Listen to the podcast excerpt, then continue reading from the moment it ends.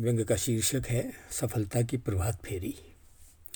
जिन्हें सोने का मौका मिलता है, वे आसानी से जागते नहीं हैं। तमाम कोशिशों के बाद भी हमारे लिए सुबह जल्दी उठना संभव नहीं होता है। लेकिन उठ गए तो लगता है कि पहली बड़ी सफलता मिल गई। यानी आपने बिस्तर छोड़ दिया और बाहर आ गए। दिन की शुरुआत सफलता से हो तो जिसे कहते हैं ना, मुहूर्त वगैरह वो भी अच्छा हो जाता है। उठ गए हैं तो अब ज़रूरी काम भी कर डालिए फटाफट।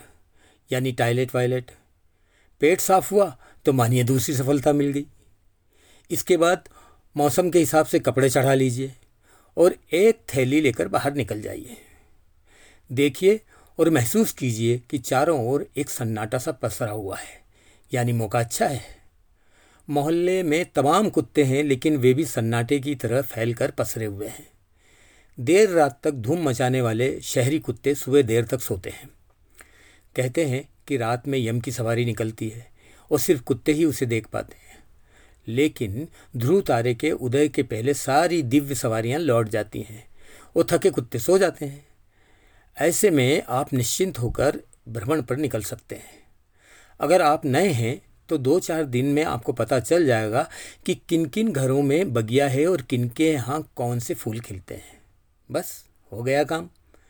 बाकी लोग गहरी नींद में हैं। आप अंधेरे में उनकी बगिया से फून चुनते चलिए। आपको समझने में देर नहीं लगेगी कि अगली सफलता भी आपके कदम चूम रही है। कभी आपके लिए ही कह गए हैं, माली यावत देख कर कलियाँ करें पुकार फूले फूले चुन लिए काल हमारी बार।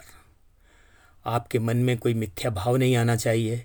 मोहल्ले भर के लोग आपस में बात करेंगे कि हमारे फूल कोई चुरा ले जाता है, लेकिन आपको किसी की बात पर ध्यान नहीं देना है।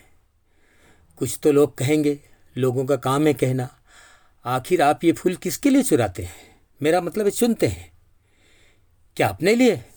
नहीं, ईश्वर के लिए सब जानते हैं कि प्रसन्न हो तो ईश्वर जगत का कल्याण करते हैं। यह कहने की आवश्यकता नहीं कि जगत में मोहल्ले वाले भी हैं। आपके साथ यह संसार क्षुद्र है। महान काम करने वालों की हमेशा आलोचना होती है। लेकिन आप जैसे कल्याणकारी काम करने वाले लोग काम छोड़ते नहीं हैं।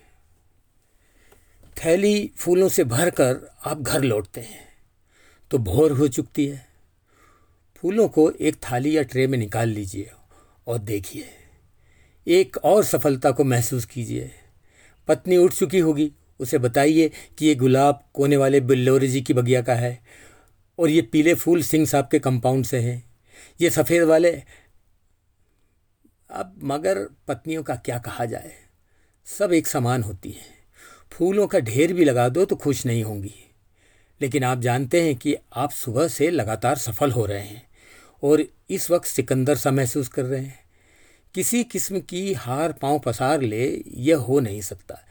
इसलिए बिल्लोरे जी के कंपाउंड से हेकड़ी डालकर खींचा गया, बड़ा वाला गुलाब पत्नी के बिखरे उलझे खिचड़ी बालों में खोस दीजिए।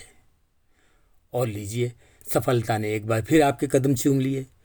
कीमती मुस्कुराहट के बाद अब एक बढ़िया चाय और दो टोस्ट पेश हुए मान लीजिए।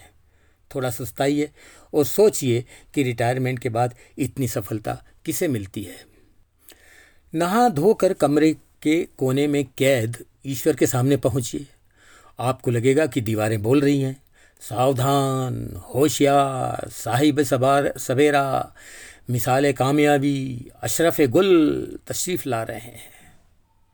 आपका सीना भी छप्पन इंच का होने का दावा करने लगेगा। पूजा घर में और कोई नहीं है। सिर्फ़ आप हैं और ईश्वर है और चुरा कर लाए गए फूल हैं। आप जानते हैं या फिर ईश्वर जानता है? फूल भी खैर जानते ही हैं, लेकिन उनकी कोई आवाज़ होती है क्या? अब आप चाहें तो ले दे के मोक्ष प्राप्ति की सेटिंग कर लें। आपको कोई रोकने वाला नहीं है, लेकिन आप मोक्ष नहीं मांगेंगे। ना, मोक्ष का क्या करेंगे? वो तो फुल स्टॉप है। कल फिर आपको जल्दी उठना है। सफलताओं की प्रभात फेरी कल भी निकालना है। रोज़ रोज़ सफलता किसको मिलती है आज के ज़माने में?